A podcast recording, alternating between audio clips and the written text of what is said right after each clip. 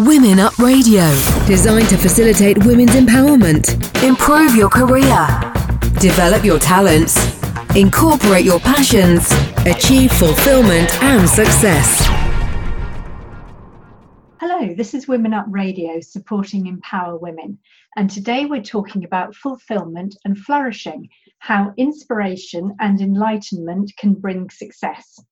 I'm joined in the studio by my guest, Alice Beveridge, psychologist, former primary teacher, who is director of the Cutting Edge Motivation and Personal Development Organization, Tree of Knowledge. I love that name. So, welcome to the program, Alice. Hi, thank you for having me. It's a pleasure. So, can I start by asking you to tell me about your work? Because I know you're a strong advocate of applied positive psychology and particularly on finding satisfaction and the meaning in life and focusing on the positive moments rather than the negative. So, what led you to this, and how does this fit in with your organisation, Tree of Knowledge? Okay, well, I um, I as you say, I am a psychologist, and while studying my sort of original undergraduate degree, I was constantly getting pulled towards the world of clinical psychology. Now, as I'm sure you know, clinical psychology about takes up probably about 80% of psychological research and is obviously a very important and valid area of psychology to study. Yeah. But I quite quickly discovered I was only working with about 23% of the population. Oh, really? And I just found myself often wondering, well, what about everyone else?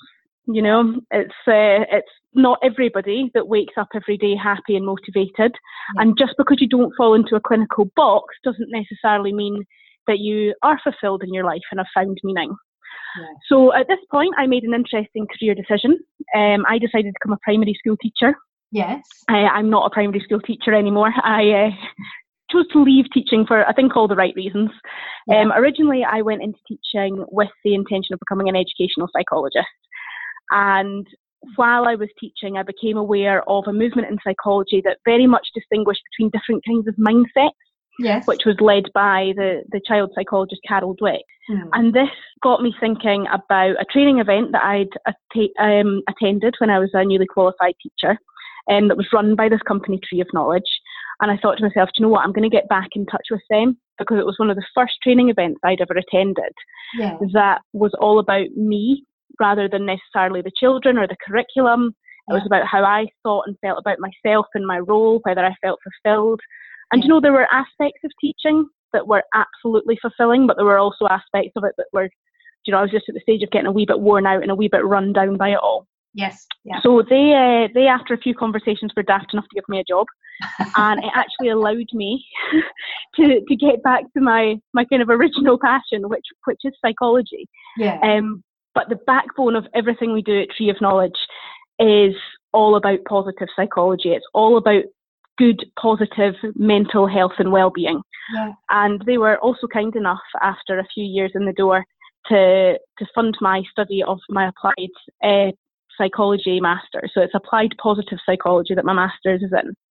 And what I love about this is this is very much the research area yeah. um, about the other 77%. So it's for those of us who don't fall into a clinical group, but may still be dissatisfied with an aspect of our life, yeah. of our lives. So this, it really, it was, it was kind of eye-opening for me actually. It fo- forced me to examine the difference between hedonic sort of pleasure-seeking happiness and the more eudaimonic meaning-seeking happiness. Yeah. And it was from here that my interest in kind of increasing people's satisfaction with all aspects of their life yeah. and this real pursuit of meaning was ignited.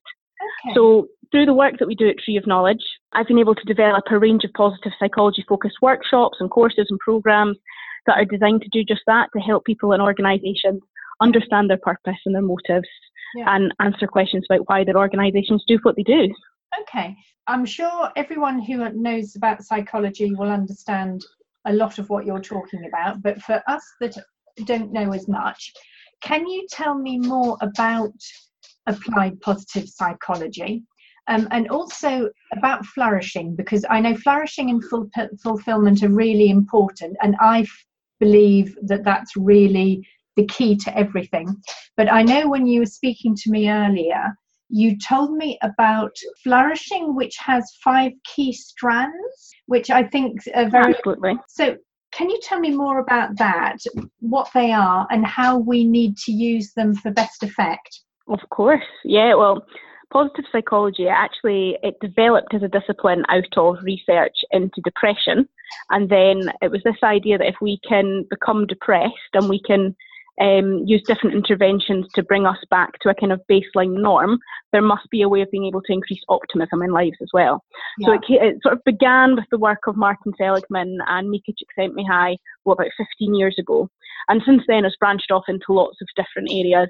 Um, there's a, an area that looks purely at the idea of mindfulness and meditation. There's bits that look purely at health. Um, there's bits that look at subjective well-being, which is how we report our well-being to be in the minute. Yeah. Uh, sort of like if you ask me right now how I feel, how I would report that back to you. Yeah. But the area that for me is most interesting, as you say, is this area of flourishing.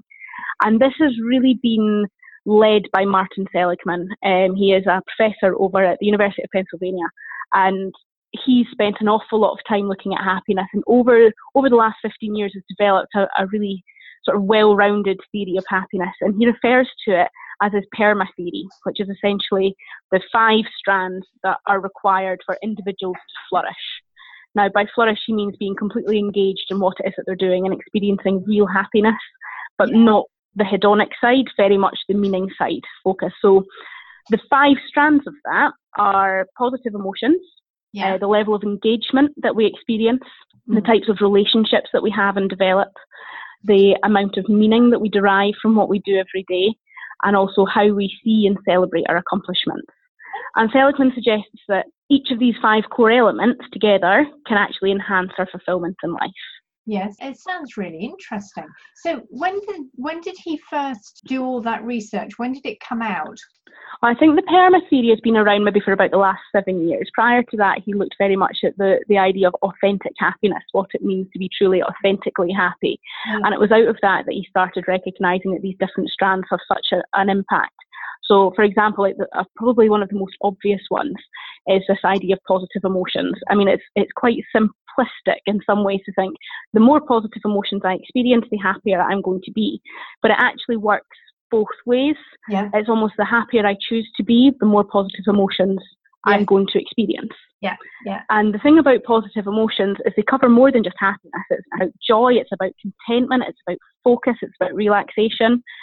And there there has to be a difference, I suppose, at this point made between pleasure, happiness, which is actually very closely linked to survival. Yes. For example, we need to satisfy our needs for things like thirst and hunger and sleep. Yes. Whereas the the flourishing side of positive emotions are much to do, more to do with our drive for enjoyment. So taking part in activities that bring us joy and satisfaction. Yeah. So so I suppose it's about being able in our lives to understand that there is a difference between the stuff that we have to do just in order to survive, but there's also changes or ways that we can look at things that change how we feel about it in the moment.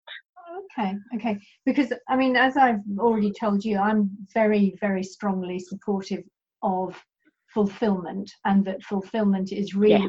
the only valid way of measuring success. Material success to me yeah. is not the key to having a good life. And I know you're passionate about that as well. So, how, absolutely, how can we achieve it, and why is it so important? Well, I think if we if we think about things like flourishing and fulfillment, they are they're essentially outcomes mm-hmm. of getting the other stuff right. So from increasing our experiences of in each of the five sort of core elements of PERMA, we can become more fulfilled. Yeah. So positive psychologists have, have spent sort of the last 15, 20 years researching and testing and validating a wide range of different positive psychology interventions, which are specifically designed to enhance each of these areas. Yeah. So if we're looking to achieve fulfillment, there are actually some quite straightforward and simple things that have been sort of scientifically tested and have been shown to improve how we feel about things, such as things as simple as keeping a regular gratitude journal. Yep. Just taking the time every few days to write down the things that, that we're grateful for, whether it's the little things, whether it's the big things, whether it's actually maybe something devastating has happened in the world, but it's made you reflect on how lucky you are Yes. It's those those moments that in, in which we experience gratitude. Yeah. Yeah. And the more gratitude that we experience, the more it boosts our level of positive emotion, so, so leaves us feeling better, essentially. Yeah. But there are also there's there's all sorts of different uh, positive psychology interventions, and depending which area of your life you're trying to increase your satisfaction or your fulfillment with, then there's things from strength interventions that are discover, uh, designed to help people discover and acknowledge their physical and mental and social abilities. Or probably some of the most well recognised or most used are things like Martin Seligman's character strength inventory. Mm-hmm. But then you can look at it from a completely different point of view, and there's lots of different sort of creativity based interventions because creative activities have been shown time and time again to boost our level of engagement or essentially our experience of what positive psychologists refer to as being in flow or being in the zone, yes. which is essentially when you're just blissfully immersed in a task. Yeah. And you know, some people find it from running or from playing musical instruments, but the creativity um, interventions such as free writing or drawing or sculpting have yeah. been shown time and time again to increase people's experience of flow. And I suppose actually one of the very on trend interventions just now is mindfulness.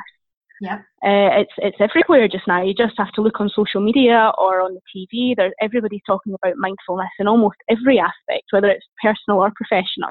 Yeah. And you know, you just have to Google guided mindfulness meditations, and you'll find everything from meditations for relaxation to how to do a body scan yeah. to something called loving kindness meditation, yeah. and and that's just a few of them. You know, there's hundreds of them. But what I love about that is they are very nice to do, like it's an enjoyable experience, but the research has also shown that they have positive impacts on the cardiovascular system, on pain relief, on decreasing stress and anxiety, and, and so much more. I know I'm a strong believer that you have to have full mind body health as well as fulfillment because everything. Absolutely. And if, if you're healthy, if you eat well, if you exercise, your body works better, so your mind works better, so your spirit is better. Yeah. I think the whole thing's linked, and I think people just don't pay enough attention to what you put in your body and what you do with your body. Um, linked to everything. Absolutely. They've even developed different um, questionnaires to help people find positive psychology interventions that suit them best. Oh, so if you have somebody who's naturally inclined to be more physically active, yeah. um, there are sort of physical activity boosting interventions that, that help particular personality types, whereas if people are more creative, yeah. they can point in the direction of that. Or if you're at a stage in your life where you're needing courage, there are interventions to help you be more courageous or be more forgiving. So actually taking the time to find out, well, where am I in my life just right now, yeah. and what do I actually need help or support with? Taking one of those sorts of best fit questionnaires can be a really nice place to start and just get you started on something that, that's within your comfort zone. Yeah. And once you're happy with that, then you can start branching out and take a few more risks and maybe try something that you've not done before that maybe seems a little bit more out there or out of your comfort zone. Yeah, well, that sounds a really good idea, that. So I'll have to try. But coming back to fulfillment and flourishing, mm-hmm. and particularly bringing that into our careers, because obviously we spend so much time at work the the main part of our life or our waking life we're at work. So how can companies facilitate our feelings of fulfillment um, and flourishing? And what can they do to encourage their employees to think more about it? Well i think i think the responsibility for this is sort of twofold some of it lies with the organisation and some of it lies with the individuals. Mm-hmm. I do think, though, that businesses and organisations have to take this stuff seriously because it has such a significant impact on their employees' health and well health and well-being. Um, for example, at Tree of Knowledge, we do a daily mindfulness session just after lunch. It's about 10 minutes out of our working day, so it's not out of our break time, it's out of our working day, where the whole team get together, find a space on one of the sofas, and we take part in a guided relaxation together. Really? And as well as being quite nice just after lunch, absolutely. So you essentially get to have a wee snooze after lunch.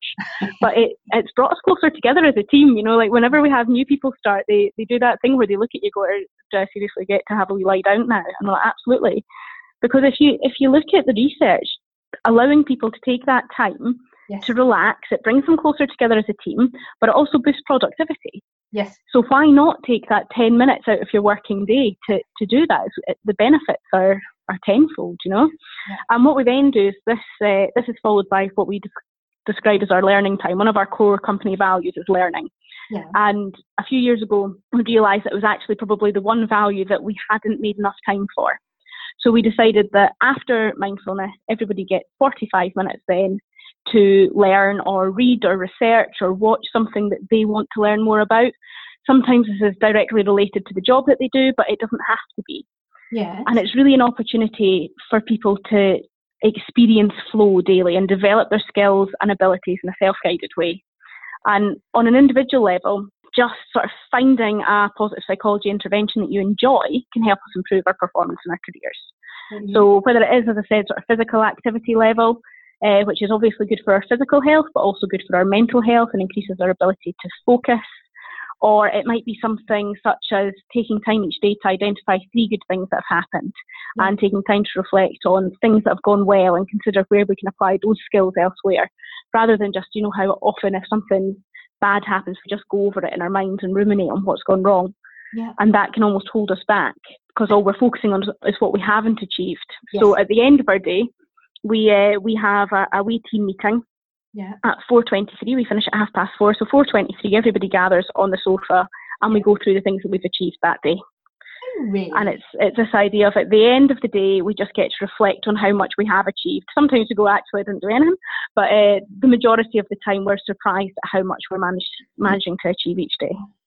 I think it sounds brilliant. It sounds so mm. positive and productive because so people get into like a, a hamster wheel. They just work, work, work, work, work, um, and they never actually take time to think about themselves or to have a break or something like mm-hmm. that. So I think excellent. It sounds great. No, I think simply simply the nature of our business. You know, we're a motivational and personal development company, yes. and it would be completely hypocritical of us to go out and work with other businesses and talk about this stuff if we didn't do it ourselves. And actually doing it ourselves and it being part of our daily practice makes it easier for us to to promote this stuff to other businesses because we do it every day and it works for us. Yes. Yeah. So what what better proof is there than than somebody that's actually tried it themselves? Yeah, you're basically you're you're living what you believe, which is wonderful. Yeah. I know we talked about emotional intelligence as well before the the interview, and I know that's an important factor to do with fulfillment and flourishing and things like that and positive psychology. Can you tell me more about the differences between how men and women react with emotional intelligence and how this can be an advantage at work or disadvantage, whichever yeah, well, you think. Or disadvantage, yeah. Do you know, it depends what, what stance you take on it. Emotional intelligence, as you know, it's time and time again, it's shown to be more important in the business world than IQ. Yeah. And this is because when working in businesses, we are working with people. So it doesn't matter what it is that you do, at some point, for most of us, maybe not everyone, you have to have some engagement with people. And how we conduct ourselves in those situations actually has a huge impact on, on how relationships progress and whether it's talking to new clients or talking to members of your team. The stronger that relationship is, mm-hmm. the more sort of social connections you have, the better it is for everybody. Yeah. But the thing about um, the thing about EQ or uh, sorry emotional intelligence I, think it's fair to say that we know that it's important in the workplace. Yeah. But it's taking longer than I don't know about you, but longer than I am happy with for it actually to filter in effectively. Yes. And I think some of this comes down to the fact that there are clear biological divides between men and women. Like we're not the same. Yeah. Um, the way that our brains work has been shown time and time again to be different. Mm-hmm. And people ask me, you know, every time I'm out working with different organisations, they're like, are women really more emotionally intelligent than men? And it's, it's quite a difficult question to answer because, in some ways, yes, they are, and in some ways, no, they're not. Yes. And it's because you're not comparing like for like. You're essentially looking at two different bell curves yeah. of emotional intelligence and looking at where they overlap. So obviously, you get men who are incredibly emotionally intelligent, yeah. and you get women who show very little emotional intelligence. But on the whole, women's emotional intelligence tends to be greater than men's emotional intelligence. Yeah. And when I talk about emotional intelligence, we're really looking at kind of there's four aspects that we talk about, and um, there's lots of different types of models. But for for the purpose of today, I'm going to go with the one that uses self awareness as one aspect, managing our emotions as another, Empathy as another, and social skills yeah. as, as the fourth. Yes. And when we look at those four different components, women tend to have the edge over men when it comes to these basic skills. Yeah. But it's not, as I say, it's not quite as simple as that. But if we look at, say, empathy, for mm-hmm. example, mm-hmm. women consistently display higher levels of empathy. Yeah. But men are generally better at managing distressing emotions. Uh, so if you put that into the workplace, women may be more empathetic and more understanding, yeah. whereas men may handle the, the, the big challenges slightly better just because their brains work differently. And that's because the part of our brain that, that deals with em- empathy, the insula, in a woman, if you put them in an F, if you put men and women in an fMRI machine and look at what their brain is actually doing when they experience empathy, this part of the brain for a woman it just lights up, and it's mm-hmm. almost as if you can see the woman observing a distressing situation and her brain yes. mimics it. So she essentially feels how the other person is feeling. What's interesting is men's brains do it too, but it switches off much more quickly. Women's is longer lasting. Yes. So may have a deeper understanding of why a person's feeling the way that they do, whereas men's switch quite quickly into a problem solving mode. Okay. Now that's not necessarily a bad thing. Yeah. If what you're trying to do is so if the most important outcome is to solve the problem. Yes. But in the world of work, that can have a negative impact on relationship development. It can leave the individual feeling like their emotional response is being overlooked or isn't as important as finding a solution. Yeah. Which is why, for women in the workplace, it can actually allow us to develop more nurturing relationships with our colleagues and employees. And when women are in a position of power or sitting on boards, for example, it's when you get a much more balanced view of the world because women are likely to see or think about the impact of different decisions yeah. in a different way. They're going to consider the emotional impact as well as from the business perspective.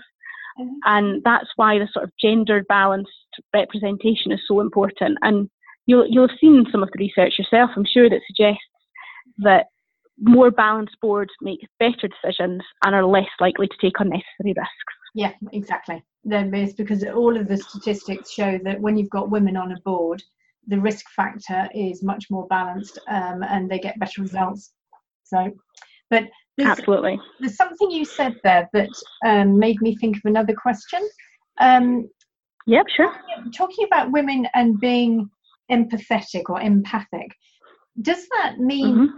that if women really do feel the emotions, that when there's a problem or a crisis, they can actually feel what the, the person's suffering so they can understand better. If somebody comes with a problem or um, with some kind of I don't know, problem with somebody that they're working with, that a woman normally can understand the situation better because they really do feel the emotion almost as though they've got the same emotion themselves.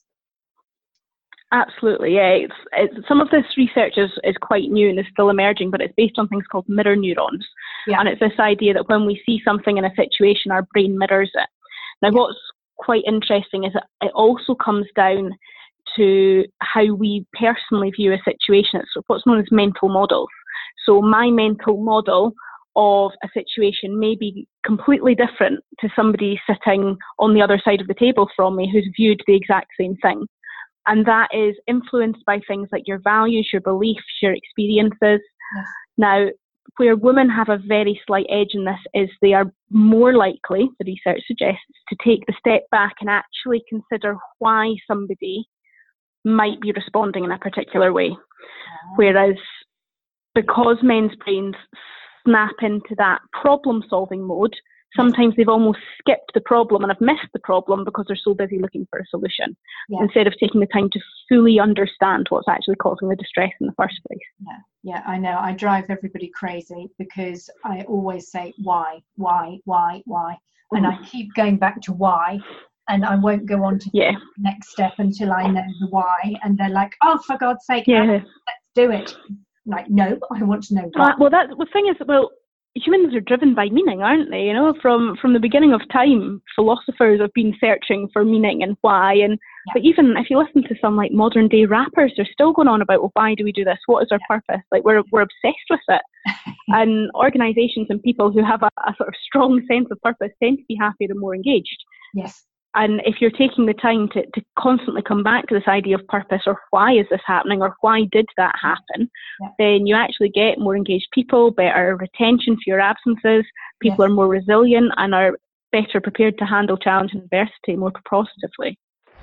You are listening to Anna Letitia Cook at Women Up Radio. Inspiration and enlightenment and awareness are also essential to flourishing. So, with these, yeah. how can they change our life and what impact can they have on our work and our career? Well, I think that feeling inspired and enlightened just has such an instant impact on our levels of motivation. Mm. And people are more likely to feel motivated when they're working towards achieving something that they care about. Mm-hmm. So I suppose I think we've all heard stories of somebody who, say, for example, has a very financially rewarding job, yes. yet is still personally unfulfilled or lacks that motivation. Mm-hmm. And I think that's because, well, money, you know, like we need money, of course we do. We live in a society that is driven by money. Yeah. But once our financial needs are met, money itself isn't enough to bring fulfillment. Yes.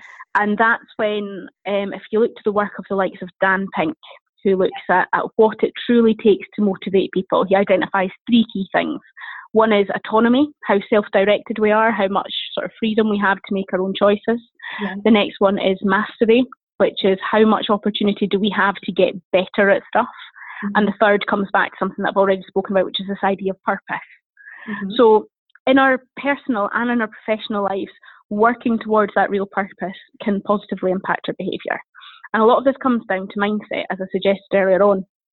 For example, depending on how, on what our outlook on the world is, how we can be inspired by different people in different ways, or that same event, for example, say somebody you know has been incredibly successful, you can either be inspired by it mm-hmm. or you can almost feel threatened by it. Yes. In fact, if you think back to, to high school, imagine you and your best friend are sitting at the same test and they get a better mark than you. Yeah. You have a choice in how you react when you find that out. Outwardly, you might go, Oh, well done, you must have worked really hard for that. Yeah. And on the inside, you might be going, I hate you, how dare you beat me? exactly. You know? Yeah. And it's it's that thing of we have a choice in the moment of how we respond. And if we are looking to be more inspired, a lot of it comes down to how we view a situation. And success is one of those things that, Ah, do you know, it's different for everybody. For some people, it's aiming towards by the time I'm 50, I'm going to retire because I've made this much money. Yeah. For other people, this real idea of, of flourishing and inspiration and just being more sort of socially aware of how well we're doing yeah. is much more about achieving smaller, more meaningful goals. Yes. So yeah. it's there's so many. I think there's just so many different things that impact it. Yeah. But it definitely does have a it has an impact on how how motivated we are. So it's obviously going to impact how we work and how our career goes. Yeah, and I know. Well, obviously, finding satisfaction and meaning it helps us with what we do um, in business, but also it helps us a lot for health and mental health. So, yeah. what would you say from from all the work that you do, from what you see? What are the main health benefits of this? I think it has all sorts of positive impacts on our health. Um, obviously, as I sort of touched on earlier on, it can increase our levels of subjective well-being, so how we actually feel in the moment, and just by being aware of that, it, it can reduce our levels of anxiety and stress. I think that's probably in the workplace, that's probably one of the most important ones. Yeah. So when you have groups or individuals of people who have found satisfaction or are working towards meaning their, their stress levels reduce, um, it allows us to sleep better, mm-hmm. which ultimately has an impact on our levels of productivity, how we feel, how uh, how we talk to each other. I mean, I've got two young children. I know that if they've been up all night, I'm maybe a little bit nippier than I am if I've had a great night's sleep. so the cumulative effect of sleep deprivation can have a huge impact on, on your meaning in life. In fact, on a total aside note, um, I read something last week about the, the parenting gap, and this is the, the gap between people's mental well-being of people who are parents and people who are not. Yes. And it's fascinating to read because they talk all about how much um, people with young children in particular have much lower levels of sort of subjective well-being, but their levels of meaning yeah. in life are through the roof. Yes. So a lot of this also comes down to how we measure it. If you ask somebody how happy they are, and their definition of happiness is all to do with hedonic pleasure, yeah. Then you're going to get a very different answer to if you ask them how much satisfaction do you experience in your life. Yeah, yeah. yeah. So just because somebody says that they're not happy doesn't mean that they don't have meaning. Yes, yeah. Yeah, actually, you talking mm. about that is, I've got the perfect example. Um, my son and his girlfriend recently had a baby. Well, in fact, he's going to be a year old next week um, and both of them look like complete zombies because they. Yep, I can relate to that. but happiness, they are so happy because. Oh, absolutely. Yeah, it's everything that happens is wonderful. It's it's fulfilled them totally. So it's lovely mm-hmm. to even if they are completely. Yeah, it's amazing. It's amazing how just a little cheeky smile. I, am actually yeah. pretty convinced by the idea that it's a good thing children are, are so cute because they have to be or you just abandon them because they drive you mad. Exactly. You know, but that cheeky little grin or that wee giggle, it just yeah. it saves their life about a hundred times a day. I think yes. my uh, my son's ten months old, oh, right. and if you'd spoken to me about about three months ago about my level of satisfaction in life, you would have just got a death stare, I think, because I hadn't slept for about eight weeks solid. Yeah. But while I was doing my masters, um, I started my masters the same week as I went off on maternity leave with my daughter. Oh, really? And one of the things that we had to do, yeah, I'm a nutter like that. I always like to have an awful lot going on. But one of the projects that we had to do was a sort of personal exploration project. And everybody was doing all sorts of things about oh if they start running or if they start doing this or they start doing that how's it going to impact them what yeah. i did because i don't know i think i think it's a psychologist in me i was like right i'm going to measure my levels of meaning and my levels of subjective well-being yeah. before i have my baby yeah. six weeks after and six months after and the scores were absolutely hilarious because to start with, my subjective well-being scores before I had were just like through the roof. I was so excited. Yeah. Um, life was wonderful, absolutely wonderful, and my my meaning scores were pretty decent. Yes. At the six-week mark, yeah. my subjective well-being was like through the ground. I was so tired, so exhausted. I couldn't. I wasn't sort of on a level of experiencing postnatal depression, but I was definitely on that. I'm exhausted. Yes. And I don't know how I'm going to do this, but my levels of meaning had shot through the sky. Yeah. And then as we got towards that six month mark, they'd almost come and met again in the middle. Oh, really? So it's it's very interesting yeah, how satisfaction and meaning can change separately yeah. to subjective well-being. Yeah, yeah, definitely. So, okay, so that's a great example. So, when everything seems to be getting on top of us, and when negativity is definitely gaining the upper hand, uh, upper hand, how can we turn it around? Uh, do you know, I think so much of this comes back to taking time to reflect on why we're feeling the way that we do yeah. and taking time to look at the benefits or the positives in our life. Um, negative emotions such as stress or anxiety or worry tend to be the results of dealing with challenges or perceived challenges mm-hmm. that we believe outweigh our skill set. Um, if you look at the work of Mihaly Csikszentmihalyi, a Hungarian psychologist who's these days based over in the States somewhere, he's got a theory of flow, which is essentially this, this theory of engagement that I touched on earlier on. Yes. And he has, there's two main components to this theory. One is that in everything we do in our life every single day we will experience some level of challenge. Yeah. And the other is that we bring different levels of skill depending who we are to meet that challenge. Yes. So, for example, if you find yourself in a situation that is very challenging yeah. and you don't believe you have the skills to deal with that challenge, and by skills, I'm not just talking about the hard skills, the functional skills, I'm also talking about things like the passion or the motivation or the sort of softer skills that we need to deal with challenges, mm-hmm. then that's when we're most likely to experience stress yeah. or anxiety or worry. Yeah. And there's obviously there's different types of stress. There's good stress. There's bad stress. I'm a, a big advocate of the idea that there's silly stress. Yes. Like there are silly little things that wind us up every day that impact how we think and how we feel that don't really matter. Yeah. Like my husband gets annoyed if I unload the dishwasher wrong because he's got his own little set of crazy rules about how that should be done. um, or this has worked out well in my in my life because he's he's quite uh, pernickety about that sort of thing. So I'm not allowed to do the washing in my house oh, because really? I hang up the socks facing the wrong way. It's great. Very positive. yeah, I like that. Sometimes I do it on purpose just so that he remembers that I'm not allowed to do it. Yes. But um, but the the the fascinating thing though about stress is that although there is there's obviously bad stress, we hear about it all the time. Yeah. Um, stress can be a positive thing. It can have a positive impact on us. I uh, I need a deadline in order to get stuff done. Yes. You know that's quite positive stress. Yeah. And with this sort of third component of silly stress, the the worrying thing is the brain can't actually distinguish between the three. It essentially, when it note that sort of sees a threat, it uh, it releases cortisol into our bloodstream, which in small doses is quite useful. Yeah. Um, it wakes us up in the morning. It can increase our level of focus. But if we have too much of it, it can have seriously bad consequences for our mental well-being as well as our physical well-being. Yes. So this is where we have to be very aware of what it is that we feel is getting on top of us. Because if it's lots and lots of little things, essentially what happens is we get lots of little hits of cortisol, which yeah. over time build up in our bloodstream. Which means if something really big does hit us yeah. or does sort of pop up out of the blue, we can have a much more negative response to that than we would otherwise. Yeah. So when it comes to turning it around, it, it really comes to looking at well, how do we readdress the challenge or how do we readdress the skill level? Because if you're too skilled and not being challenged, that's when you become bored. Yes. Now, I used to be a primary school teacher. I learned very quickly that boredom is one of the most destructive forces in the world.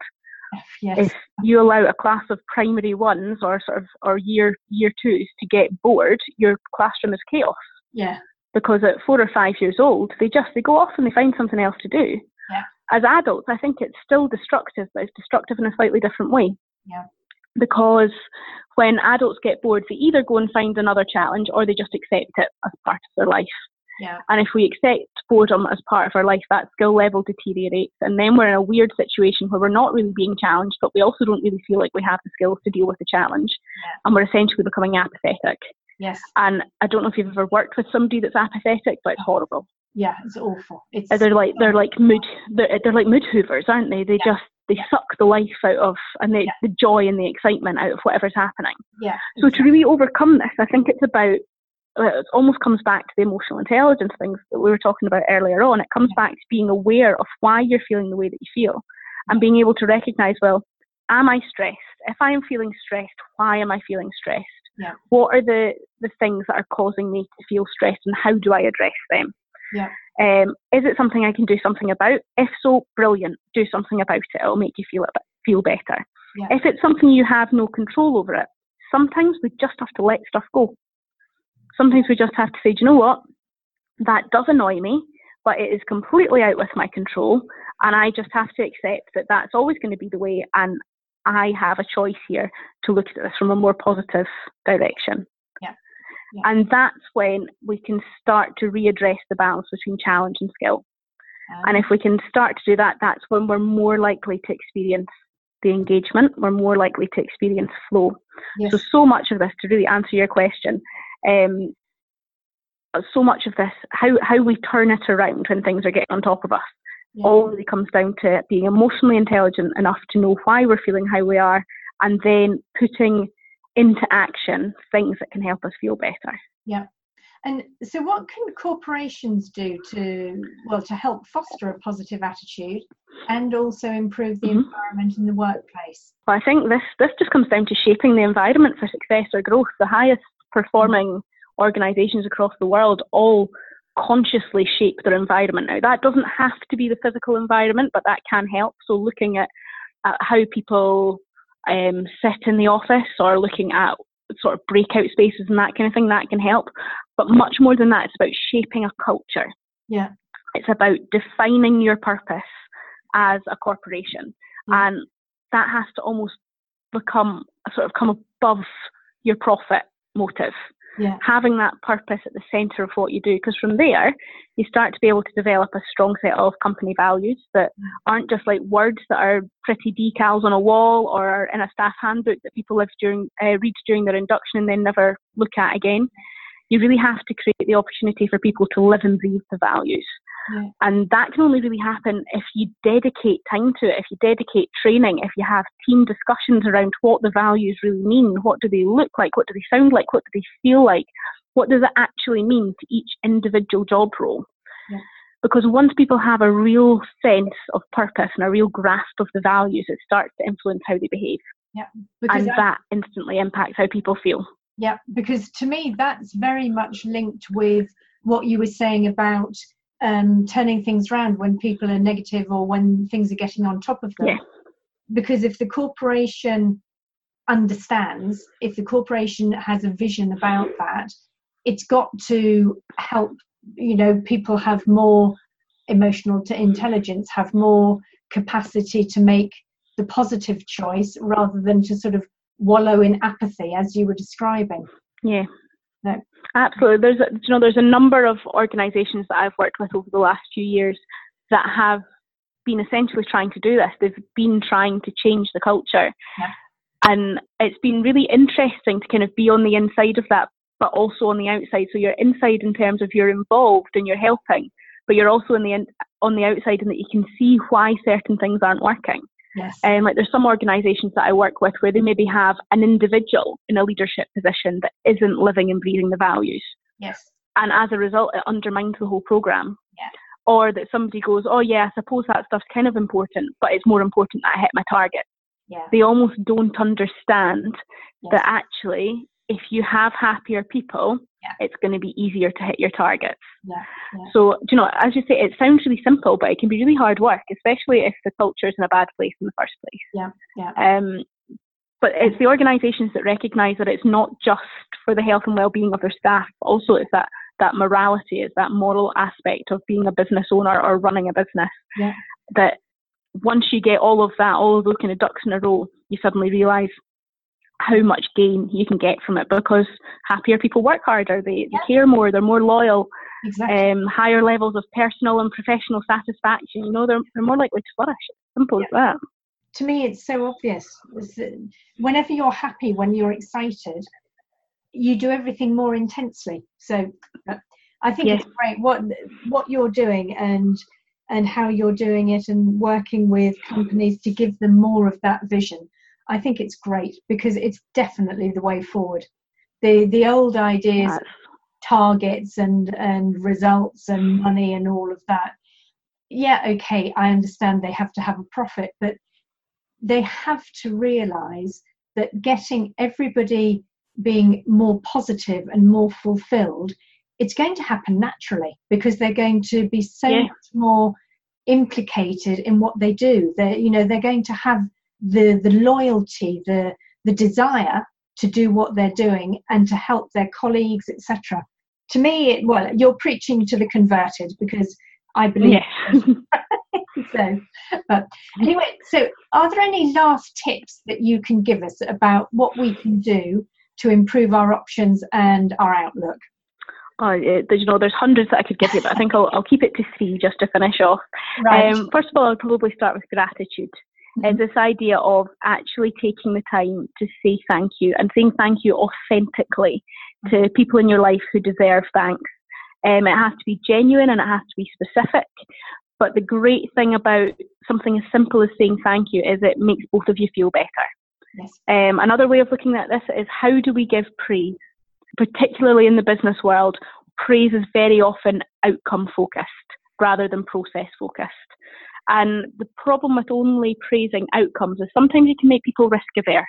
Yeah. Because if you're only praising hitting targets, then you're obviously not paying enough attention to the people who aren't hitting them or why they're not hitting them. Whereas if you praise the effort, you can actually start to redirect that effort and that process to help you become more successful. And I think probably one that absolutely anyone can do at any time is it's a it's an intervention called the best version of me or my best self it's sometimes called. Yeah. and it's literally just taking five minutes to sit down and imagine the best version of you. How do they look? How do they sound? How do they feel? Uh, how do they talk? Yeah. and and really get a very clear per- picture of that person in your mind yes. and then just take a little bit of time to set some realistic achievable goals to help you progress towards this version of you That sounds Wonderful. Great. Thank you very much, Alice. It's really been an absolute pleasure having you on the show. And we could Thank you for having me. You're welcome. We could talk for hours, but we'll have to stop. So, but thank you very much. Really, it's been so valuable. We'd like to thank our guest, Alice Beveridge, psychologist, former primary teacher, and director of Tree of Knowledge, for sharing her expertise on fulfillment and flourishing and how finding inspiration and enlightenment can bring us greater and more meaningful success. I'm Anna Letitia Cook, and you've been listening to us here at Women Up Radio. Thanks also to Meryl Guzel and Laura Martinez of UN Women's Empower Women for the wonderful work that they do to advance the case for women's equality today. And a really big thank you to all of you, the listeners. I hope you've enjoyed hearing Alice today please send in any questions or feedback or go onto her website, find out more about what they're doing because really it is the key to being much happier at work and in life. Um, you can find us and you can find our social media and contact details through our website, womenupradio.com.